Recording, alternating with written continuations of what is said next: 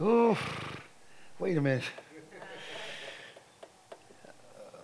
Uh, yeah, yeah, Matthew, Matthew chapter 7. Let's read, let's read that one first, and then we'll go back to it. Matthew chapter 7, starting with verse 21. Now, last, last week I told you that uh, when we came together last week, this, this, the, we were talking about um, uh, in the book of Timothy where Paul told Timothy that there would come a time, and we're living in that time, when men would uh, not endure sound doctrine. They would not endure uh, solid or strong teaching, but that they would give themselves over to, uh, uh according to the scripture, teachers to a considerable number. In other words, instead of, you, know, I, I know that we believe that, that um, if we gather to ourselves as many teachers as possible, now that most of you that are here, in fact, can you, do you remember where that's at? Uh, if, you, if you don't, look it up maybe and, um, and put that scripture up and put it up in the, in the Amplified Bible. and then we'll, we'll, I promise we'll read this verse of scripture. But again, I, I want to be careful how I say this because I know that sometimes when, when I hear preachers talk about this or I hear ministers talk about this, you kind of get the impression or you get the idea. Uh, some people get the impression that, um, that, there's, that we ought to be afraid, that somehow or another we ought to be fearful about the coming days. All right, let's look at it. 2 Timothy chapter 4, verse 3 says this For the time is coming when people will not tolerate, tolerate or endure sound and wholesome instruction but having ears itching for something pleasing and gratifying, they will gather to themselves one teacher after another to a considerable number. Do you know that it's not really God's will for you to gather to yourself teachers one after another to a considerable number? So, some of you that go through YouTube and click video after video after video after video, who think you're building your faith, you're not really building your faith. But some of you, uh, some of you don't realize this, but some of you, what you're doing is you are sabotaging what the Lord is trying to do in your life. Well, you know what? I'm so hungry for God and I just want to know so much. Listen, I'm going to tell you something. There's, I've, I've, heard people, I've heard people say, say this, and, and of course, uh, there are some that say that uh, this is a misquoting of the saying, but uh, it's, it's, it's really not. They, there's, uh, there's some people that say, you know, I'm the jack of all trades and the master of none. Or they say that some are a jack of all trades and a master of none. Now, some people think that that's a good thing. And I've heard preachers get up and preach and say, you know, that's really a good thing. No, it's not. It's not. There, you know, God has created us uh, according to Scripture. All of us are part of the body of Christ, members in particular, and all of us have a function. Do you know what you ought to be concerned about the most in your life? Is that you function like God wants you to function. And guess what? Your function may have nothing to do with, oh, uh, you know, maybe, maybe your function is healing and, um, and healing in the sense that God wants to use you. For example, you know, we know about the gifts of the Spirit.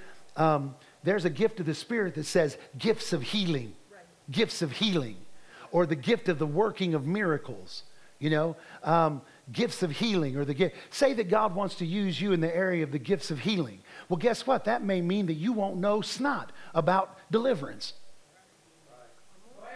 Well, don't I need to know about deliverance if I'm going to do healing right? Maybe, maybe not.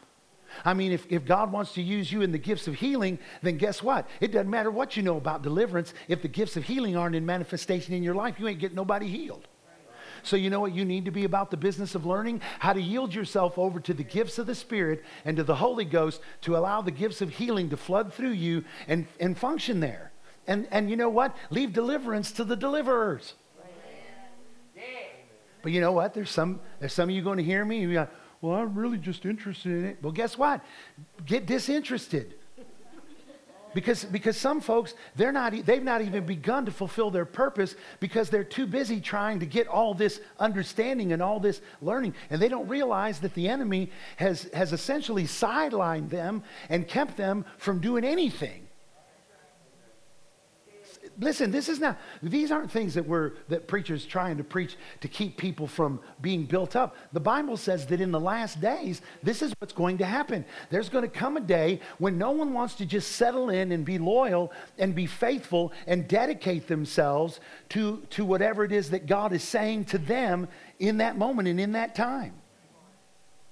But they will, but they will, uh, you know what? I know, I know some of you like, well, really, I really would love to cast out beat. It, seems like it'd be so awesome. And I just, well, I don't know. So I just feel real good when I hear people talk about that. Well, guess what? We don't walk by feelings. We walk by faith. Amen. And if we're going to walk by faith, we walk by faith in what? We walk by faith in the Word of God. So we've got to find, amen. I know, I know some of you like, so where do we start? You start by finding out what God is saying to you. Amen. And when I was a, when I was when I got born again as a teenager, I wasn't I wasn't necessarily uh, seeking the face of God to find out what He had for me as far as what my purpose was. When I got born again, I got delivered from drugs. I got delivered from devil worship. I got delivered from an evil spirit. I mean, lots of them. And uh, immediately in a Mennonite church, in a Mennonite, in a Spanish Mennonite church full of the Holy Ghost, a bunch of people that didn't know, yay, you know, they didn't know, uh, uh come here from Sikkim, you know. It was, it was, it was crazy. But these little, these little Spanish, uh, you know, uh, uh, Hispanic, uh, some of them were Mexican, some of them were Puerto Rican, some of them were Chicanos. But these little Spanish ladies that reeked of beans and tortillas laid their hands on me. Amen. They might have had a little shortening left on their fingers from, you know, you know, God, boy, they, they laid hands on me in the back of that Mennonite church. And every demon spirit that had that had a. Now, you know what? Not a one of them went through a deliverance class. Not a one of them had a certificate hanging on their wall from Joe Bob's Deliverance Ministries, you know. You know, you've, you've completed this seminar. Now you are, do, you are, you are duly uh, uh, anointed and, and, and uh, appointed to, to, cast out evil spirits. It was, it was, it was just these, these, these ladies that spent time with the Father. They prayed until something happened. Amen. I told them they needed to pray for me. There was something bothering me. Man, they laid their hands on me. They began to pray in tongues. And all those spirits that had a hold of my life. I mean, I'd, I'd given my heart to the Lord. I'd already, I'd already prayed the sinner's prayer and, and my sins were forgiven. But these demons wanted to hang on. Well, these ladies, man, they laid hands on me. And I mean, in a moment, in a moment. I was delivered from those evil spirits. Now, you know what? The first thing on my mind wasn't, um, I wonder what my function is. I, boy, I really want to preach. I really want to testify. Can I tell my story? That wasn't, that wasn't the first thing that was on my heart. The first thing I wanted to know is who was it that after I was such a pain in the backside, after I had been so resistant, who is this God that still wants anything to do with me? After I rejected him over and over and over again, after I made fun of him and his people, came and desecrated his church, his house, walked up in here and was playing Black Sabbath, you know, before church on Sunday. Man, I'd grab the guitar, I'd be playing Ozzy and Black Sabbath. Boy, I was, I'd be up there just singing and jamming and, and had it cranked up because they didn't have a distortion pedal. I just had to turn it up loud enough where the speaker would distort and I'd have a little bit of distortion. But I get up there, and here in the house of God, in the house of God, blatantly before God and all the angels of heaven, just, just totally in rebellion. But he reached out and he touched me, and glory to God. I just wanted to know, I wanted to find out who he was. I wanted to find, because you know what? I've never met anyone. I've never been, I've never met anyone that I rejected that kept on, that kept after me. If I ever rejected anyone, they were fine to reject, to reject me back. If I ever resisted anyone, they were fine to resist me back. If I hated them, they hated me. If I was ugly toward them, they were ugly toward me. But I was ugly toward God, He was never ugly toward me. I rejected Him and He never shoved me away. He's kept drawing me in. I wanted to know who He was. And, and it was in the process, uh, now stay with me here, y'all. It was in the process of getting to know who he was, that God began to reveal to me that he had something for me to do. That he began to open up my understanding that I was supposed to, that there was, that I, that I was a part of the body and that as a part of the body, I had a function. And that in order for me to function according to his purpose for my life, I would have to yield a part of myself that I had never that I had never even contacted before. I had to yield my spirit. I wasn't even aware that I was a spirit. But I had to yield my spirit to his spirit. Amen. Right. I, now I know, I know this doesn't seem. Uh, uh is, are, are, y'all okay with this? I mean, I'm, I'm, not trying to preach to you something you want to hear. This is, this is, these, are the, these are the things that people, that, that I think this scripture is talking about. They don't, people don't want to hear about things that, they want to hear something flashy, something different. I was, you know, I was in my room and then an angel showed up and, and slapped me on the head. He said, my name is, my, my name, my name is, is uh, a free bird. I'm the free bird angel. Wearing a Lynyrd Skynyrd t-shirt and blue jeans. I mean, they want to hear about bells and whistles and lights and orbs and and and. Uh, uh, I was I was watching a video that came out. I, have never I've never told you anything y'all anything about this. In fact, I I screen recorded this video on my phone because I thought it was so ridiculous and so stupid. And I thought I thought how can how can we in the body of Christ look at something like this and be okay with it and think this is great but it was a video and i'm not gonna i'm not gonna get i'm not trying to throw anybody under the bus. It was, it was it's just where we've come to. And, and and people were all they were all about it. I mean some of the who's who in the charismatic zoo were right there on the platform and they were all about this. But it was you know uh, someone said I want, we want pastor so and so to share about a vision that they received. Tell them about the gandalf vision. I was like the gandalf vision? Lord of the Rings? I thought, Lord of the Rings? You mean God, God is so desperate to speak to people that now he has to speak through the Lord of the Rings? But you know what? That nowadays there's this idea to keep things fresh and to keep things popping. You know, there are some people they have entire series on going to the movies with God and they're trying to draw out spiritual concepts and spiritual ideas from guess you know what hey i got an idea let's get those concepts out of the bible right. Let's teach people how to appropriate those things into their life, you know, in the way that Scripture said. Instead of trying to entertain, you know what? You get entertainment all week long, every week, for most of your life, for, for two hours. You know what? Now, how about you try to entertain Him? Instead of trying to be entertained, why don't we try to entertain His presence and discover something by the Holy Ghost? Maybe it's something that we already know in our heads, but let's, let's pray that God will cause it to explode within our hearts with life, with light so much so that it changes us like we were changed when we got born again that we that we have a hunger and a thirsting and a desire to know the one who liberated us the one who reconciled us the one who set us free the one who set us on the right path Amen. Right. the gandalf vision and they're on the deal with this and, and then they began in the name of jesus this shall not pass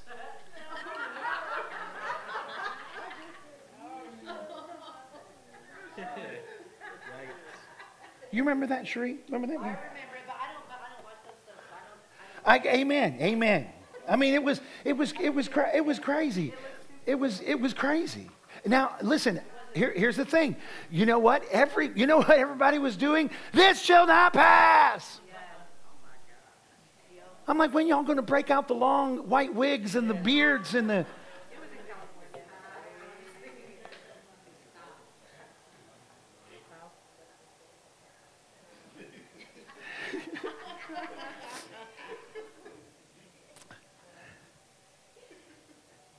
But it seems like it seems like nowadays we want to mix the word of God with something that's going to make it palatable, that's something that's going to make it better for us to, to hear or to, to, to and, and we and, and I know I know we think it's it's okay, but you know what? Things get lost in in that stuff. Now all of a sudden, you know, people can have people believe their function is to minister to God's, you know, animal kingdom.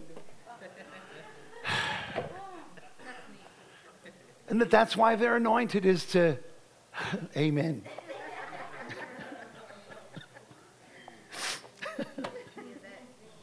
anyway, Jesus. oh, praise the Lord. Well, I'm not spitting cotton yet, but I will here pretty soon, I reckon. The time is coming when people will not. Now, see, I'm saying this, and there's some people, well, you're so close minded. No, I don't, you know what? Show me in Scripture where there was someone that was a minister to the animal kingdom, and I'll get on board. But I'm going to tell you right now, you're not finding nothing in Scripture that, in fact, when you go through the entire New Testament and you talk about ministry gifts and spiritual gifts and the gifts of it, they have nothing to. Come on. Amen. You're right. This too shall pass is, is not, or you shall not pass, is not in there.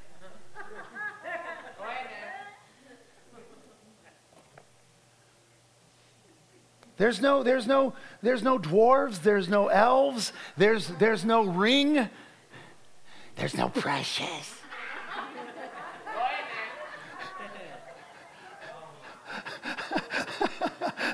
It's a, now? Listen, you say, "Are you you got something against Lord of the Rings?" No, I watched it. I mean, I thought it was entertaining. But to try to draw from things in a movie to you know to help us in in man, we're looking for trouble. Don't, can, can y'all agree with me that when you okay, let's let's find some meaning in Pretty Woman.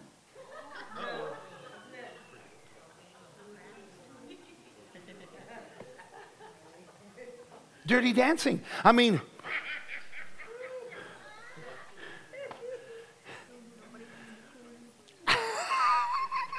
maybe that's for the marriage retreat, you know?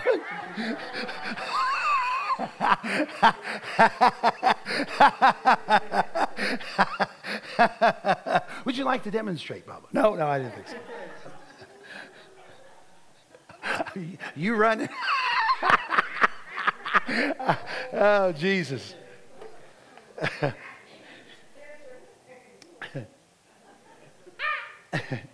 But that's a, that's a part of the reason is because we keep trying to we keep trying to mix things that that uh, that really don't help us to focus on the Word of God, but give us these false ideas and these false. Ideas.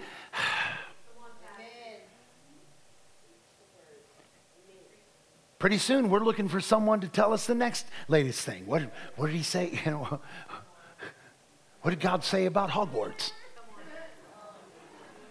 I mean, pretty soon we'll have a talking head in some of our services telling us, telling us what our, our anointing is. I mean, it's almost like that nowadays. We have Prophet Doodad, and he's going to tell you what God called you to do. You know, what, what happened with you in the process of seeking the face of God? All of a sudden, there was a revelation, something, and maybe you weren't even aware of it. Maybe, you, maybe it was something you were oblivious to, and it wasn't something that you asked God for, and it wasn't even something that you desired.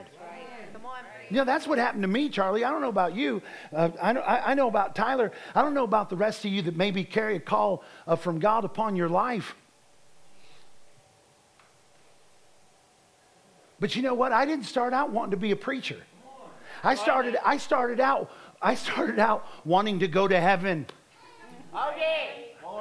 I, start, I started out just wanting to get past the gates just wanting to wanting to spend an eternity with Jesus. And I knew good and well that if I didn't have his help, I might not make it. Even though I accepted him as my savior, I knew good and well if he didn't help me to navigate this life that I might not make it. And so I was desperate.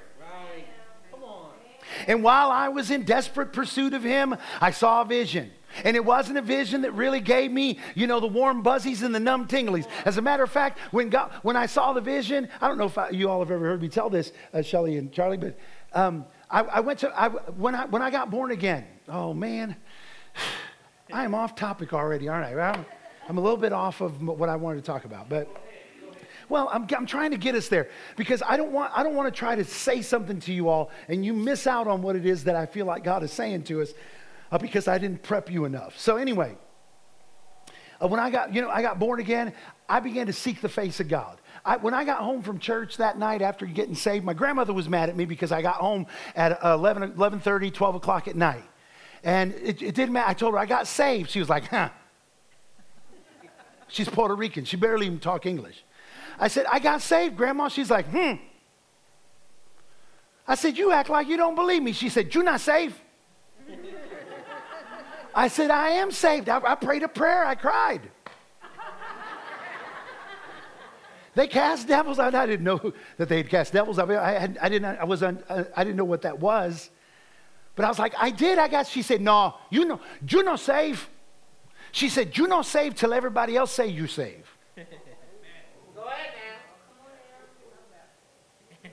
I figured out I wasn't really that saved because I was like, you old coot, you know, you know what I'm saying? I was all mad at her, you know. I, I, I, had, to, I had to hold my tongue to quit from cussing her. Because, you know, I was born again in my spirit, but my mind was still there. See, I was, I was figuring it out. But that night, I got home. I spent all that night up until about 4 o'clock in the morning in prayer. At about 4 o'clock in the morning, I fell asleep. I got up at about uh, 8 o'clock that morning, barely caught the bus to go to school. And, and, and th- that's how I lived my life. I'd come home from school 3 o'clock. I'd pray, you know, 3 o'clock till about 4 in the morning. I'd get four hours of sleep and then go back to school. It was that way for months. For months. I didn't know what I was doing. I didn't know how to pray. Most of my, you know what most of my prayer was? Forgive me. I mean, I was already forgiven, but I, I, I didn't yet identify with who I was in Christ.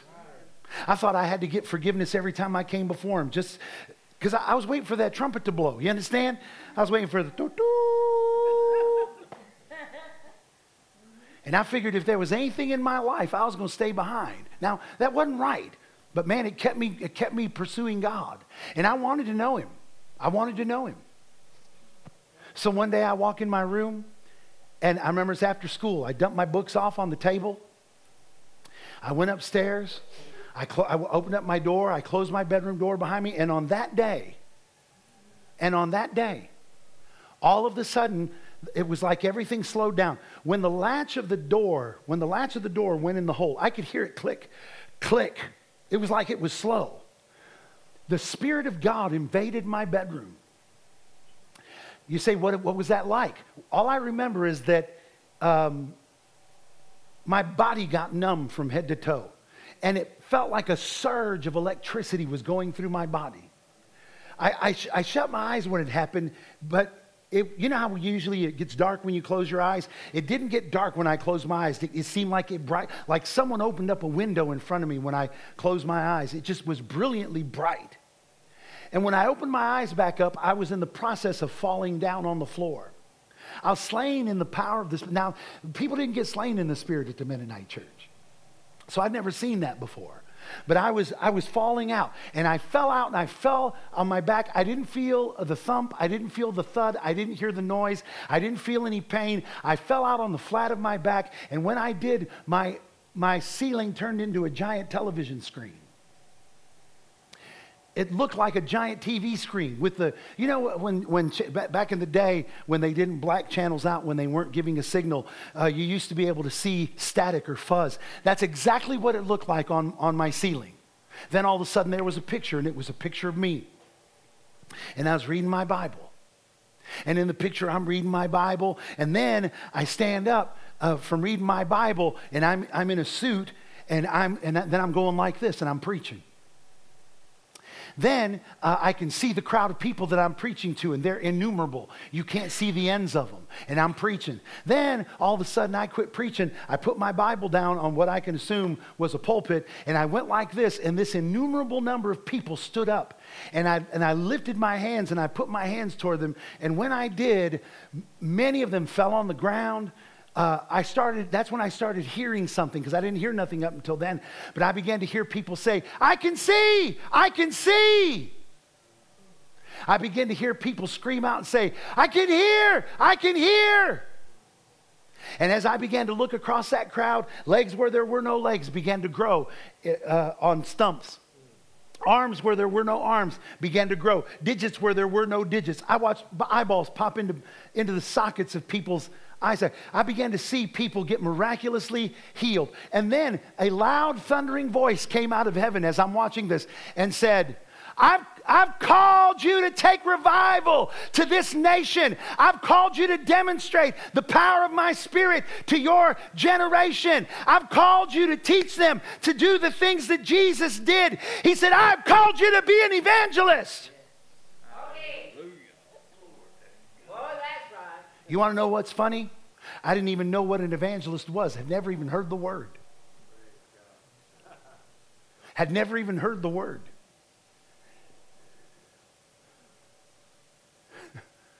Well, after when I could get off the floor, I dragged myself to the telephone and I called up my pastor. now, my pastor was way encouraging. I called up my Mennonite pastor and I said, Pastor, what is an evangelist? I need to know what an evangelist is. And he must have known something was going on because I was out of breath and I was just barely talking English. What is an evangelist? You know what his response was? He said, Something that you're not.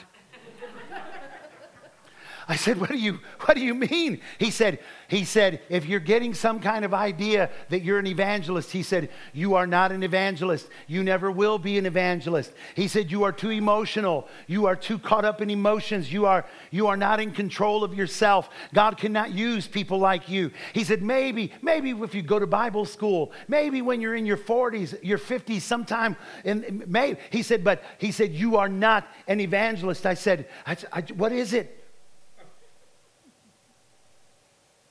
He said, We'll talk about it some other time. And I hung up the phone with him. Thank God his wife let me know what an evangelist was later. She told me, she said, Well, an evangelist, she explained what an evangelist was. And then I told her, I said, I think God told me I'm called to be an evangelist. He, and I told her the story. When I told her the story, she said, Don't tell anyone that story. Don't tell anyone that story. And for a long time, I didn't. But, but, I, but I heard the word. Guess what? I still didn't want to be an evangelist. I didn't understand that what God was calling me to was not. Are y'all, are y'all with me okay? What God, I didn't understand that what God wasn't just calling. God, see, I didn't, I didn't think like peop, some people think today that I had to leave my job and leave my, leave, you know, school and leave all the. I thought God's called me to be an evangelist. I can do that every day on the school bus, in the cafeteria, when I'm walking down the street. In fact, I didn't, I didn't think there was need of a pulpit at all for me to do the work that God had called me to do. And guess what? There was no need for me to leave any of that stuff. And, and there was no, you know, specific need for me to just be behind the. All I had to do was do what He purposed for me to do. It wasn't until I was talking to my aunt in the car and she says, Well, what are you going to do when you grow up? And I said, Well, I'm going to be a lawyer. She said, Well, why? I said, Because I want money. and I figure I can make a lot of money doing that because there are people that have done that. She was like, Okay. She said, Well, what kind of law are you going to practice? Are you going to practice criminal law, you know, family law? I mean, what are you going to what are you going to do? I said, Well, I don't know. You know, when you're 16, you don't care. You just want money. So she said, because you know, what, what about be, being an, an, attorney and being a Christian? There could be a conflict of interest. What if you're defending someone and you know they're guilty and you have to lie for them to defend them? What are you going to do then? I was like, I don't know, but I'm going to have money. and then she said this she said, she said, Did you ever consider that God may be calling you to the ministry? I said, What do you mean, the ministry? You know, called to preach. She said, because you know what? I've been praying for you, and I believe God may have called you to be an evangelist. But when she said that, it, I was like, well, there's that word again. there's that word again. So I began to dive more into what an evangelist was, what an evangelist looked. Well, now still, I was doing the work of an evangelist. Right. I was at school, and when kids was lined up for lunch, I would lay hands on them and pray for them. I'd gather, I'd gather people up at tables and I'd preach to them. Oh, yeah. Some of them wanted to hear it, some of them didn't. It didn't matter to me who wanted to hear it. Back then, I was a Rambo evangelist. I'd be like, man, I'll beat you till you see Jesus. When you see him, you'll believe in him. And then I'll raise you back. Oh, and you will accept him. And you will go merrily along your way. Oh, yeah. now that worked for a period of time because I didn't know nothing. God blessed me as much as he could. That's right. As much as I exposed myself to him, that's what those were the areas of my life where he used me. Are y'all hearing me? Yeah. But as I, as I began to grow in faith and as I began to pursue God, it became abundantly clear that God hadn't just called me to be an evangelist at the grocery store or, or, or at school, or, or that, but that God had called me to a pulpit ministry. And so finally, I, I got to that place where I was like, I don't really want to do this, Lord. If I had my ruthers, I'd rather, I'd rather pray for somebody else. I'd rather be supportive. In fact, that's what I did. In the beginning, I was supportive of my pastor's wife. I was supportive of her. I, I would, I would uh, go go with her and support what she was doing in ministry. I went to a tent meeting one night. A fellow named Leon Stutzman. He was a screamer. Leon Stutzman was preaching. And man, he preached that night. Ah! Boy, he preached. He was a screamer. Oh, yeah. I loved it. I loved it. He's under a tent, and uh, I loved it. But you know, you have to understand, I'm three, four months born again. Y'all give me another little, about another half hour, 45 minutes? No. Thought I was going to ask for five minutes, didn't you? Anyway, no. Give me a little more time here. Just a little more time. Because this will help you if you'll hear me, if you'll hear me out. That's right. So Lee Stutzman, I'm, I'm in that tent meeting. I don't know that guy. I'm three months born again. I'm just now discovering all of these things. And he gets done preaching. He says, You son, step out here. And I, I, I stepped out and I'm like, What's going on? He said, Put your hands up in the air. I was like, I didn't know nothing. He said, Thus says the Lord. Now, when he said that, I was like, What in the world? He says, Thus, I'm a Mennonite kid. Thus says the Lord, I have given you dreams, and I have given you visions, and I have placed my hand upon thee, says the Lord, and I've called thee to spread the fire of revival in the nation of the United States of America. I've called you to demonstrate my power uh, to your generation. I have called thee to equip my people to do the works that Jesus did. Son, thus says the Lord, I have called thee to be an evangelist. And he put his hand on my head, and down I went on the ground just like I had in my bedroom.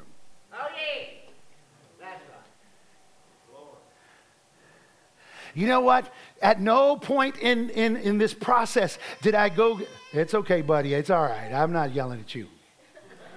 At no point in the process did I go out and get me a business card made, Evangelist Ziggy Sanchez. At no point did I put together a promotional packet to give to pastors and to give to people. I didn't start attending all kinds of churches because I, I thought that bettered my chances at establishing my ministry and doing the work of God. Are y'all hearing me today? Go ahead now. It scared the water out of me. I think I left a little pool of water right there underneath that tent. But you know what I kept doing? I kept, I kept looking for his face. I kept trying to find out who he was. I knew that if there was ever any hope and any chance, listen, I know I was I knew I was a knucklehead. I knew that there was nothing of value that I had to offer. I wasn't so arrogant and so proud as to think that I had something valuable to offer. I knew that the only thing that I had that was valuable in my life was, was like Paul said, Jesus Christ and him crucified. His spirit was in me, and that was the only thing of value that I had. If anyone was going to get anything, it would have to be God. If I had my ruthers, I'd rather back somebody else up. And I did that. Mrs. T, my, my, my pastor's wife, I, I went with her. She'd go to women's Bible study. She said, You want to go? I'm like, I'm there.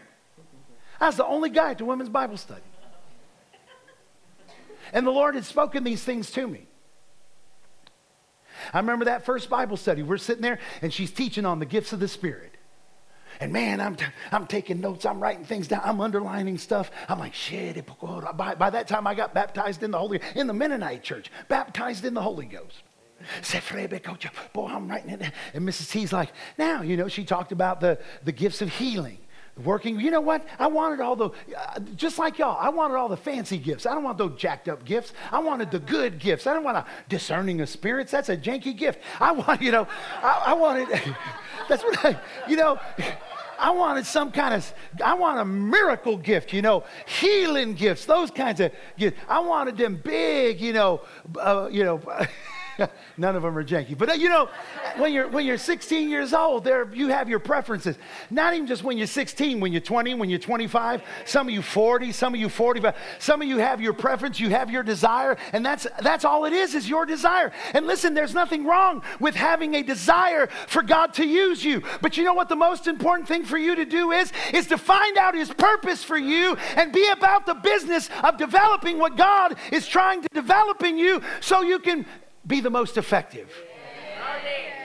Because if you get out there by yourself trying to do these things yourself, you know what you're going to find out? You can't do it yourself. You can fake it, you can hype people up, you can shove them over. You can persuade them that something happened until that all, all that adrenaline wears off and they realize nothing happened.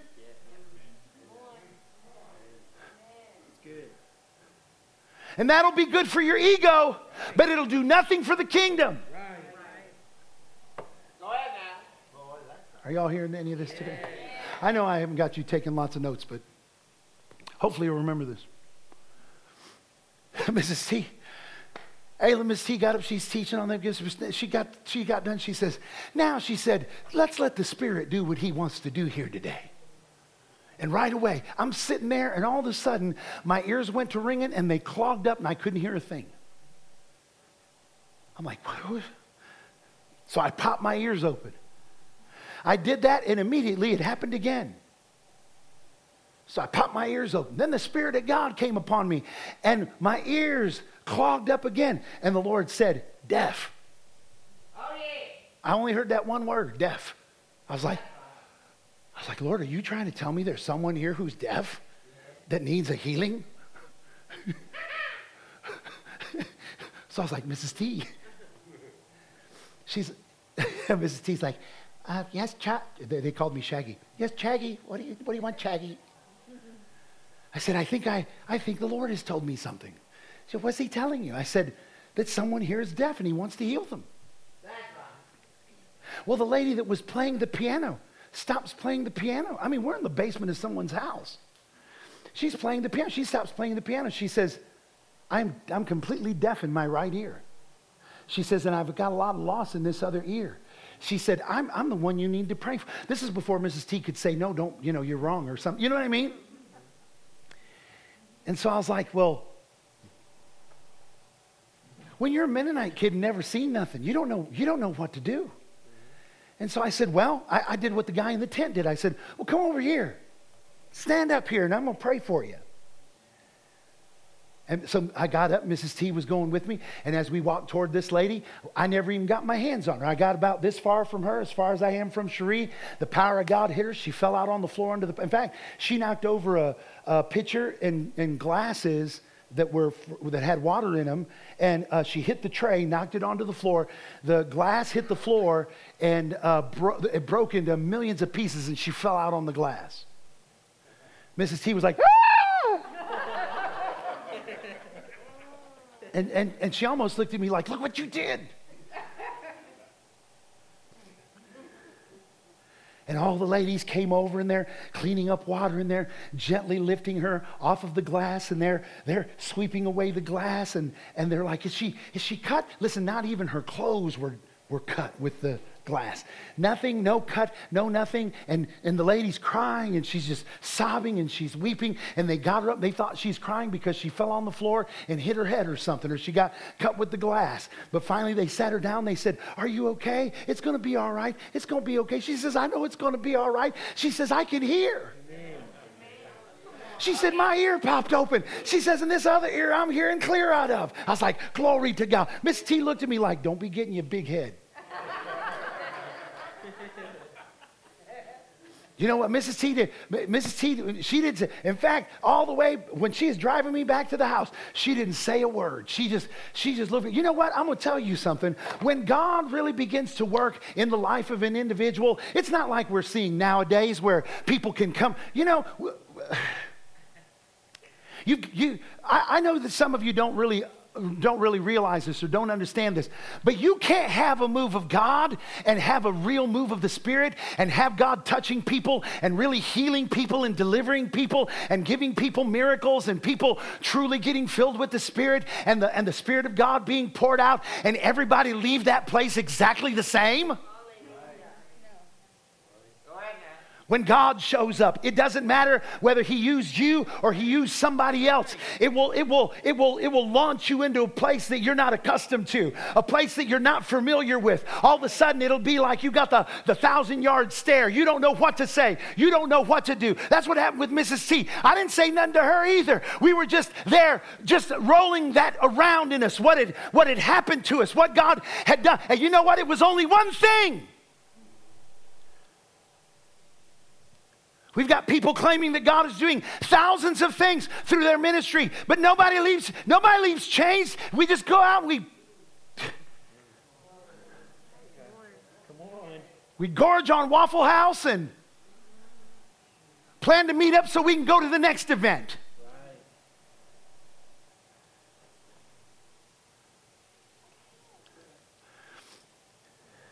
We've got to be hungry and thirsty for something more. Yeah.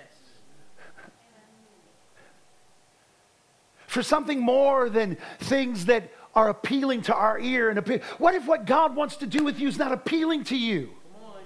What if it's not what you wanted to do? What if you don't get to be the apostle? What if you don't get to be the prophet? What if you don't get to heal the sick and cast out devils and raise the dead? What if what if all you get to do is lock yourself in your prayer closet, get in the glory of God and pray for someone else for God for God to use someone else to do those things and that's your purpose?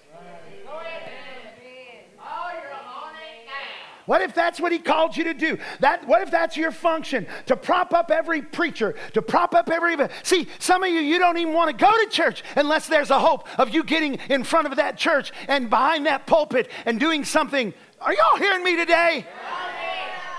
And do you know why? Do you know why it's that way in the church today? Because we don't endure sound doctrine. Because we keep bringing people to tell us what we want to hear. We heap unto ourselves teacher after teacher after teacher, and we go to prophet after prophet until they tell us what we want to hear instead of what God is saying.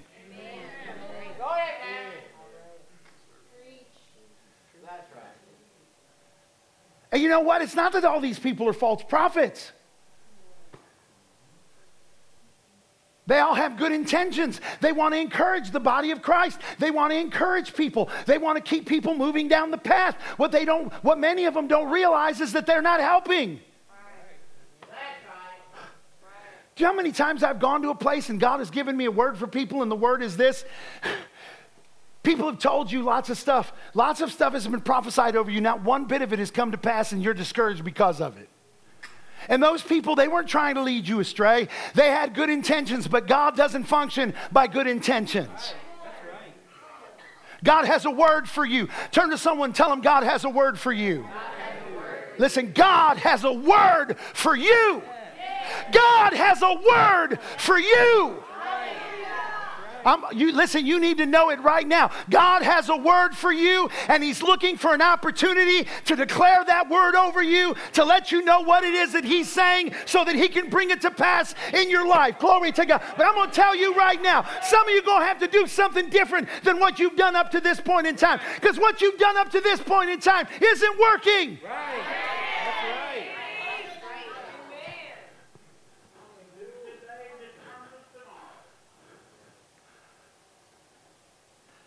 God has a word for you. Oh. God has a word for you.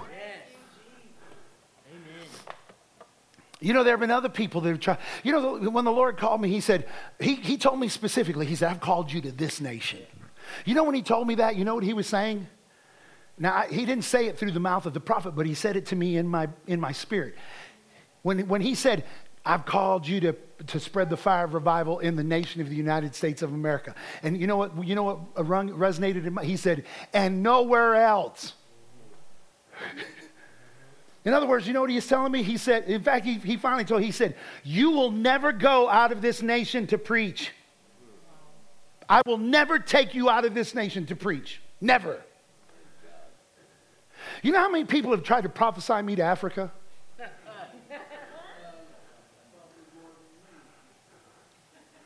Argentina, Colombia, India, Pakistan.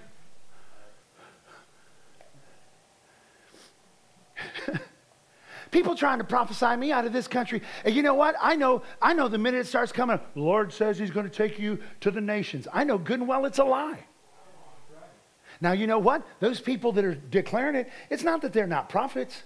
It's just that they're well meaning. They, they, sometimes we look in the natural Listen, when you have a gift, you don't, you don't observe in the natural. Gabe was telling me the other day, some people was prophesying over him, and they, you know, all they knew was that he was worship director at Winners Church, that he traveled with his father and led worship. So guess what their word was about?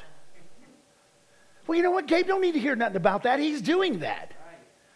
But you know, had they looked him square in the eyeballs and said, You're worshiping now, but thus says the Lord you know that I've put my hand upon thee and called thee to preach the God. Listen, then he'd have come home and said, Man, someone prophesied over me and they told me what God said. Because that's not the thing that everybody pegs Gabe with. Oh, glory to God. Glory to God. Isn't it weird how when you go to apostolic conferences, there's something apostolic about your purpose?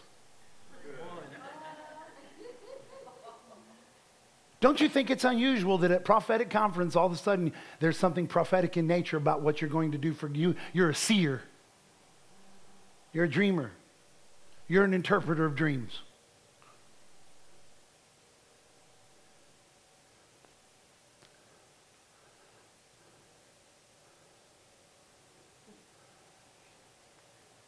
Man, I thought this was a spirit filled church. Y'all got quiet on me.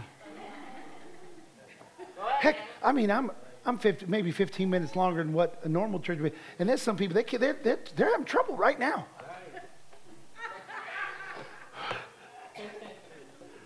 They're in a panic. They're like, when we going to get out of here? I mean, the last church we went to, they had it on a schedule. What if we never get out of here? What if we all get up to leave and we all get slain under the power of the Spirit? What if the Spirit of God moves on one of us and, and through that one, God says, like happened with Pastor Annie, Spirit of God jumped on her earlier this year, and okay, we're coming back tonight. And then we ended up coming together for three and a half months every day. Every day. No matter who showed up. Right. Heck, they all went to Asbury. We all came here. Right. They had no idea we was having what was happening here. When, that broke out over there. Now, why? Why is it? See, I don't care. We don't need 100,000 people coming through here. I mean, if that's what God wants to do, so be it. Oh, yeah. Well, praise God. But you know, some people, that's what they want. That's their desire.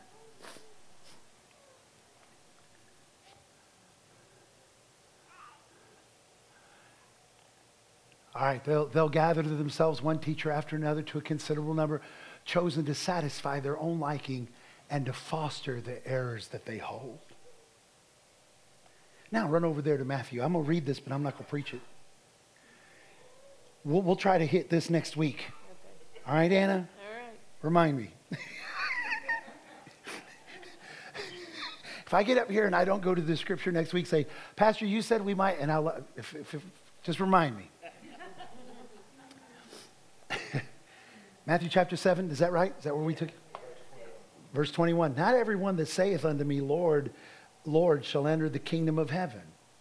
But he, look what it says, but he that doeth the will of my Father which is in heaven. You got to do his will. You got to fulfill his purpose. You got to fulfill his. You got to do his will. Brandon, God has a word for you. Lindsay, God has a word for you. Look at someone, tell them God has a word for you. You ought, you ought to want to hear it. Oh, yeah. You ought to be doing everything you can do to hear what God is saying about you right now.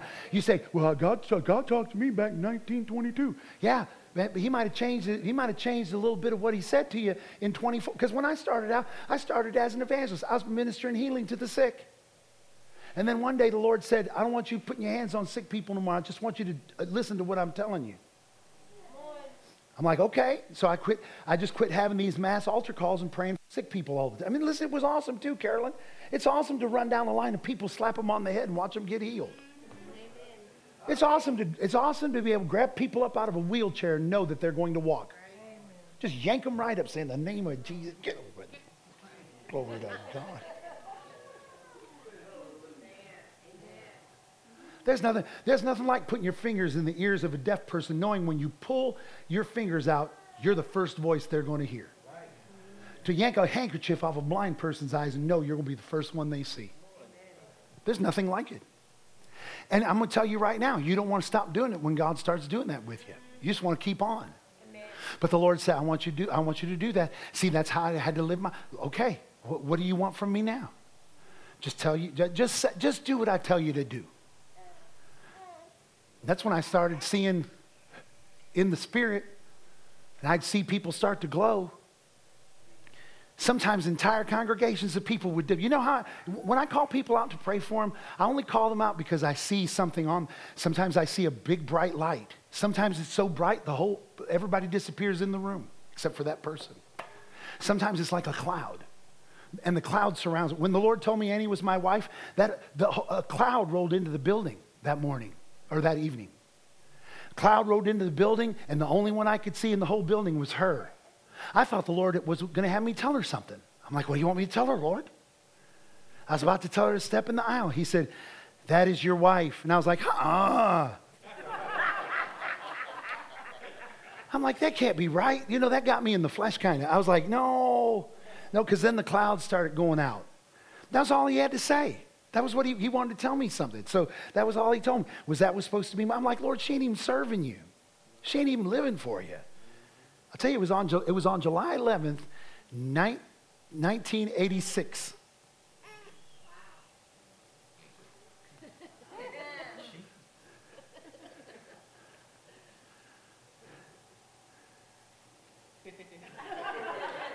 Some of y'all know what I'm doing right out there. I got me some points right there, brother. July 11th, 1986. I was so, Ms. Ron, I was so shaken up by that word.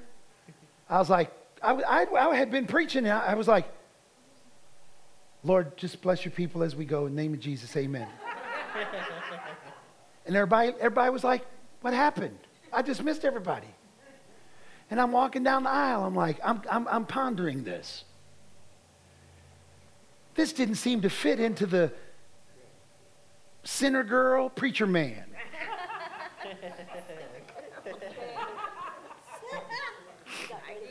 Come on now.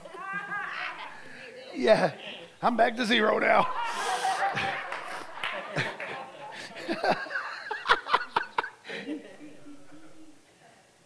As I get to the back of the church, her cousin's walking out of the aisle. I'm like, hey, Sophie, how are you? She's like, well, I'm good. there's Marianne. I said, hey, Annie, how are you? I went to shake her hand. Tears started streaming down her face. Oh, yeah. I said, you're not serving the Lord, are you? She goes, no.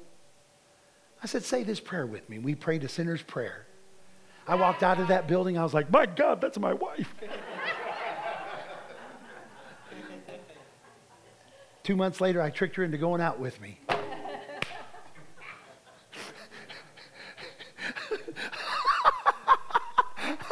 and the rest is history.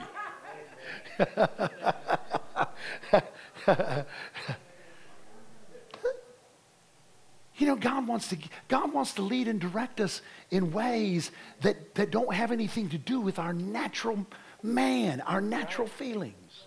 All right, let's, again, not everyone that says Lord will enter the kingdom of heaven, but he that doeth the will of the Father. Oh, yeah. That's right. Read verse 22, and I'll finish with this. Many will say to me in that day, Lord, have we not prophesied in thy name, and in thy name have cast out devils, and in thy name done many wonderful works?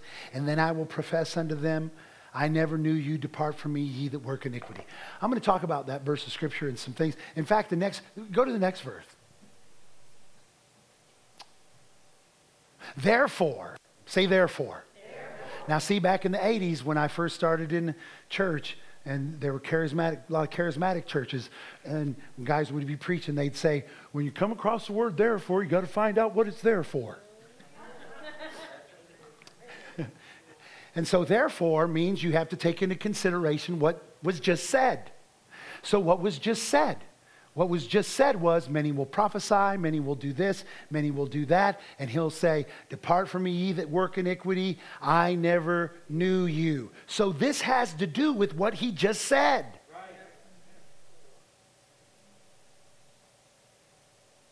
Therefore, whosoever heareth these sayings of mine and doeth them, in other words, if you'll get a word from God and do it, I will liken him unto a wise man which built his house upon a rock. Next verse. And the rain descended, and the floods came, and the winds blew and beat upon that house, and it fell not, for it was founded upon a rock. That's right. Now, now I know some of y'all, wait a minute, just five more minutes. Next verse. And everyone that heareth these sayings of mine and doeth them not shall be likened unto a foolish man which built his house upon the sand. And the rain descended, and the floods came, and the winds blew and beat upon that house, and it fell, and great was the fall of it. See, right now you're thinking, oh, yeah, if you get a word from God and trouble comes. No. The rain blew, the wind blew, right. the floods came, the winds blew. Say the floods came. Floods came. Say the wind, blew. the wind blew. Now, when we talk about floods and wind in Scripture, what do, what do floods and winds signify most of the time in Scripture? The Spirit. The Spirit. The Spirit. The, the Holy Spirit. Glory to God. Well, now see, now I know that this can be taken to mean troubles and struggles, but I'm going to tell you something. When you have a word from God and the Spirit of God begins to move and manifest, do you know what you're, what you're not going to be founded on? You're not going to be founded on the flood and the wind. Right. You're going to be founded on what God said. And guess what? You will not you will not be shaken or moved, not even by the. Do you know how many people's lives have been shipwrecked because the move of the Spirit came and they weren't founded on what God told them?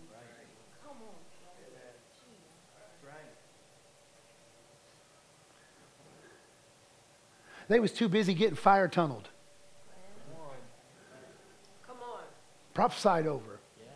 Yeah. Nothing wrong with those things. As long as you settled on what God said to you. What about your purpose? What about what God said to you? See, when the wind blows and the rain comes and the floods come, whether it's the rains of the Spirit or the rains of tribulation and trouble, if you're not founded on what God said, you're going to be shaken off of what you're going to be shaken off of it. And there are just as many people that I've seen in the ditch who didn't define what God was saying to them that when the move of the Spirit came, they ended up in a mess under leadership and under people they shouldn't have sat under, right. under the influence of people they should have never been influenced by.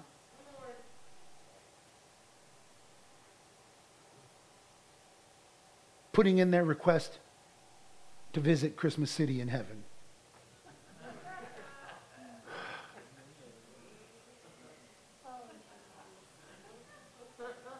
But when you don't have a word from God, you know, you know what happens when you don't have a word from God? When you don't have a word from God, if it's, if it's good wind or bad wind, if it's good flood or bad flood, you're going to get swept away by whatever it is that comes. But we want to remain established. We want to remain established where God put us. Stand up all over, will you? Did this help anybody here today? I'm going to go into that some more because what I was going to talk about today What I was going to talk about today was uh, discernment and how we develop a discerning spirit. Not, not, a, not a busybody, not, not, that, you know, not that stuff that people like, man, you know, there's something about that. I can't put my finger on it, but I don't feel right. That's not discernment. That's, that's, that's stupidity. That's foolishness. Discernment is when you, when you perceive by the Spirit. You know, remember that woman, that woman at the well with Jesus? She looked at Jesus. She said, I perceive you're a prophet. That was something that happened in her, in the innermost part of her being. Remember when Paul was getting ready to go on that journey when they locked him up and they were taking him to stand before Caesar? And he said, I perceive that our journey will not be without trouble. Right. That was something that was in his, in his spirit. In his spirit. He, he perceived. Amen. In fact, the Bible talks about it. The Bible says, said through the prophet Isaiah, hearing people won't hear, and seeing they won't perceive. Or in other words, they'll have no discernment. Isaiah again says this God said this Behold, I do a new thing. Will you not know it? Will you not perceive it? Will you not discern it? And so, evidently, there's a place where God's people ought to be where we can discern by the Spirit. Now, now, now here's the thing about discernment. Sometimes you can discern things by the Spirit, but if you, you're not established on the Word of God, even what you perceive doesn't help you. That woman at, this, at, the, at, the, at the well of Samaria, she perceived Jesus was a prophet, but didn't do, her, didn't do her a lick of good in getting her living water. Because she perceived something, but she didn't go with her perception. She went with her questions about religion. Paul, he said, I perceive this journey is going to be bad. And you know what? They said, We're voting you down. We're going anyway. Thank God he had favor with God because he went in prayer. And by the time he came out of prayer, he's like, Brothers, be of good cheer. We're losing everything, but none of you are going to die. Because the Lord spoke to me. Amen.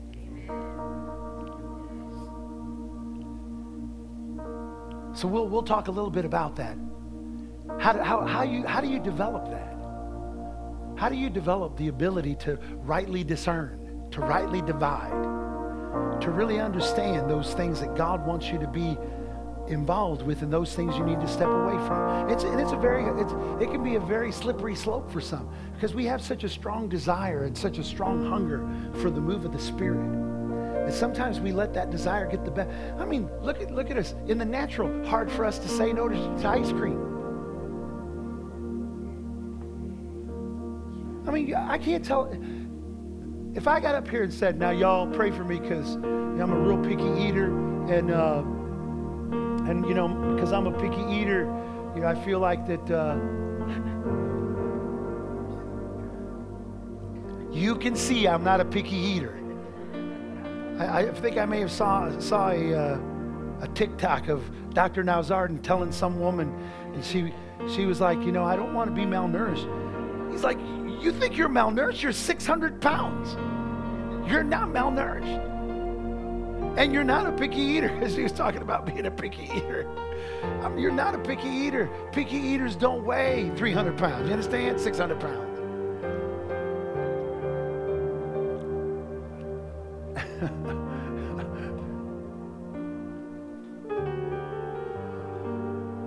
we don't make good choices when we don't make good choices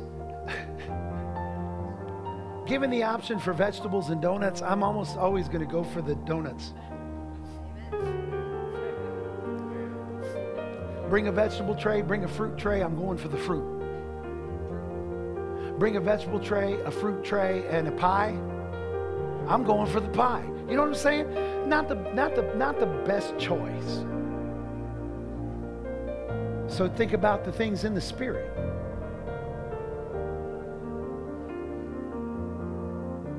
Miracles or intercession?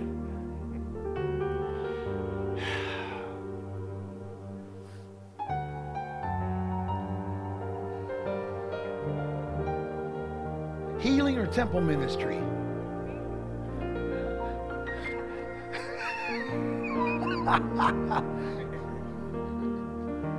Children's church or big church?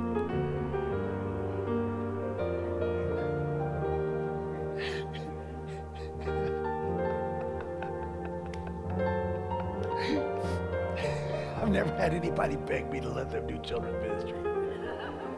I never, I've never had someone say, I've got to do children's ministry, Pastor, I'm going to die. I'm so passionate about it. But you know what I have had people say? I'm so passionate about going and, and, and ministering healing to the sick, and I just feel like if I don't get to do it, I'm going to burst.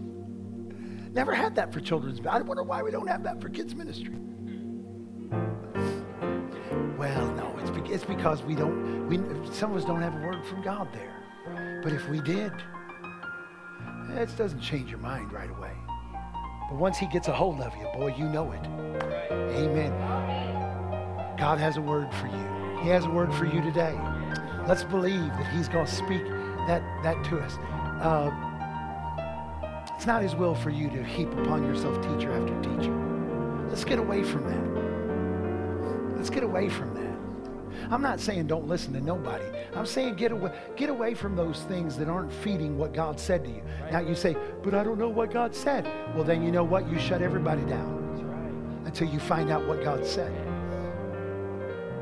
Until you find out what God said. I mean, if you're if you attend this church, this is where you're at. You know, Cherie, uh, called to be an evangelist, and we were talking one day, and as we were talking, the Lord spoke to her and said, "Shut everybody off." She started unfollowing people. It didn't. It doesn't make me feel better that she quit following all these other people. It didn't make me feel ah, like, Amen. Now I wish she could follow anyone she wants to follow. But the Lord spoke to her and was like, You need to get settled in on what I'm telling you. I wanted to follow after Brother Hagin and go to his school. The Lord said, Don't go. If you go there, I can't do everything I want to do with you. You know, some of us have actually hung out with people that don't lead to the fulfillment of our purpose. In fact, that if we keep following after them, it'll ruin what God wants to do in us. Because what those, what, what, whatever they're preaching, whatever they're carrying, it might be right, but it's not right for us. It doesn't develop in us what is necessary. You talk to Michael about just the physical things. He's done a lot of research on. There's a way that he is done, and, and he's off and on. You know, he'll tell you himself. Sometimes I've seen him sit in front of a big fat piece of chocolate cake like on Matilda. He's like that kid Brucey, man. He was in it with both hands. He's looking at us going, mm-hmm, mm, yeah, it's good. But he's learned a lot about how certain things affect your body.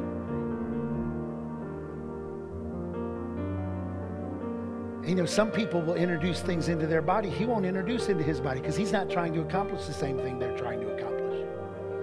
You know, there's some people that are bodybuilders, they introduce certain things into their diet, certain things into their regimen that he's not doing because that's not what he's trying to accomplish. He's doing something else. If you're a cross country runner, you're not going to you're not going to get on Michael's regimen. He wants his, he wants to look good. That's his whole purpose. He wants to look good naked. Some of us don't care. You know, you know what I'm saying? Some of us we're covered up all the time. We don't care. But Twyla, she's a cheerleader. She's like, yeah, yeah, rah, rah, go, go.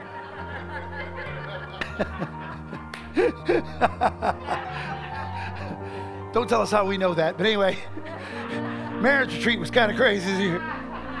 no, I'm playing. But you get the you get the point, right? I mean, have you ever seen a runner that was big and bulky, looked like a wrestler? No. They train for endurance. They're super light. You ever seen them girls that play volleyball? From the waist down, man, they look like Hercules. Big old legs, man. It's like, my God. They train a certain, you, you get it? Bicycle riders train a different way. Swimmers train a different way. yeah, I mean, if you're doing eating competitions, then you look kind of more like me. I've never fooled anyone into thinking I was fit. Well, maybe I have. You know, I'm not in as bad shape as I, I, I you know, I, I mean, I got lots of fat, but I'm, I have a lot of endurance. How many of you received this today? Has it helped any of you? Father, we thank you for your word. Elders, will you? Some of you that are elders, come. You're an elder and you can pray for some folks, come up here. We're going to pray for some of y'all. We're going to believe God with you. We're going to agree with you that God's going to give you a word. Amen. that as he as he gives you revelation, as he speaks, that's going to cause you to become more settled and grounded in all that he's called you to do. Listen, if you need prayer today, we want to pray for you. So we're going we're going to pray a prayer, and we're not going to dismiss out of his presence, but we're going to turn y'all loose to go. You can come and find someone to pray with you uh, if you need prayer. Please uh, avail yourself to the prayer that's being given today. We don't. We're not just these folks up here. We're not just making noise. We're touching heaven. We're believing God. Amen. And so uh, let's pray together, and then we're, we're going to let these folks pray. So uh, uh, you can hang out in fellowship if you want. Just kind of keep it, you know, a little bit uh, quieter so that we don't take away from what's happening here at the altar. But Father, we thank you for your word. We thank you for your spirit. We thank you for what you've said. We thank you for what you've done, for what you're doing, what you're going to do in the name of Jesus.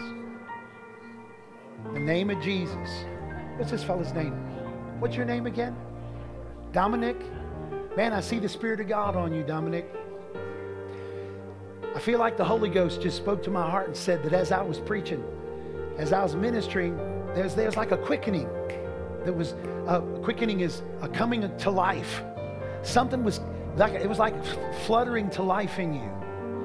You know, probably the best way it would be described would be by a woman who's carrying a baby and it starts moving around in her. There's something that is that is uh, that's been released by the Spirit, and I, I hear the Lord telling me to tell you this: you're about to get your word from God. God's about to give you direction. He's about to give you some ideas about the purpose for which you were created. I, I, I hear the Lord saying that you have it in your heart to function on the level that you heard preached on here today. And so I hear God saying, because you have that desire, the Lord says, He is stepping toward you today in the name of Jesus.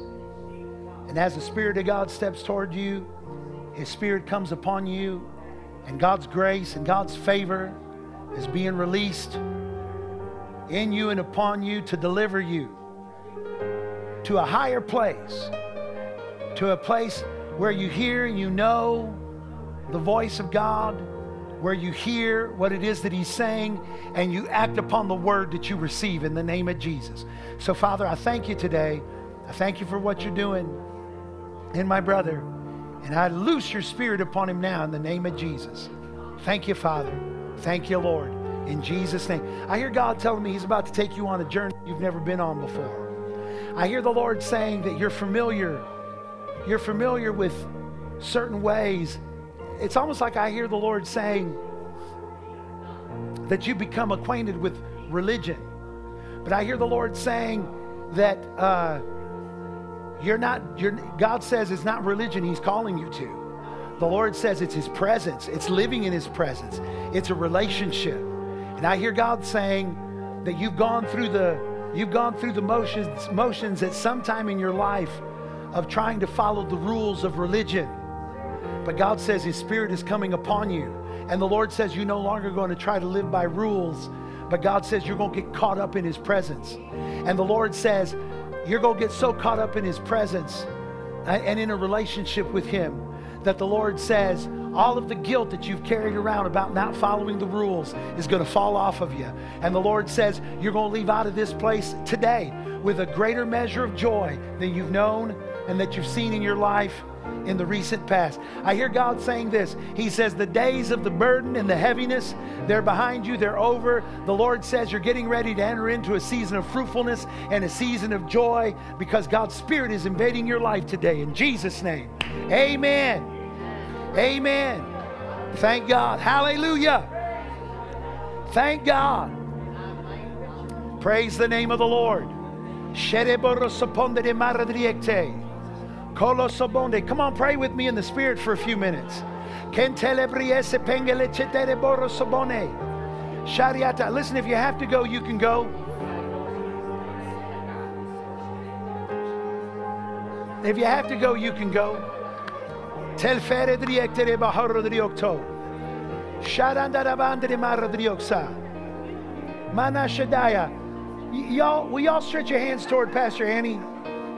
Because I just heard, I heard the Lord tell me that she's about to get a word from God.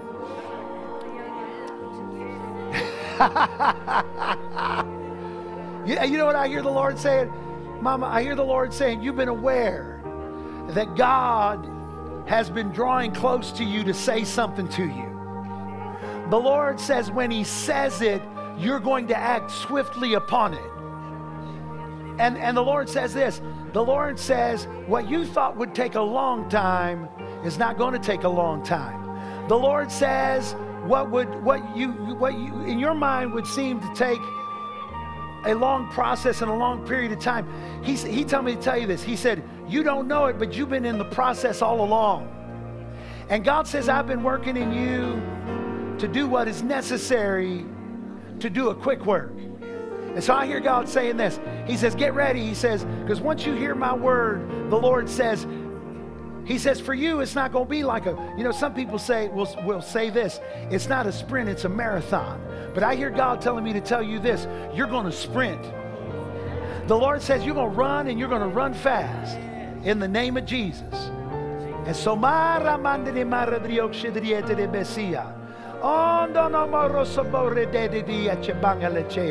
Lord, tell me to tell you, you're ready to hear what He has to say. And because you're ready to hear it, the Lord says it's going to become clear to you in the name of Jesus. I loose that to you now. And Lord, we thank you for it in Jesus' name. In Jesus' name, amen. Thank God. Hallelujah. Praise the name of the Lord. Praise the name of the Lord. Hallelujah. Hallelujah. Hallelujah.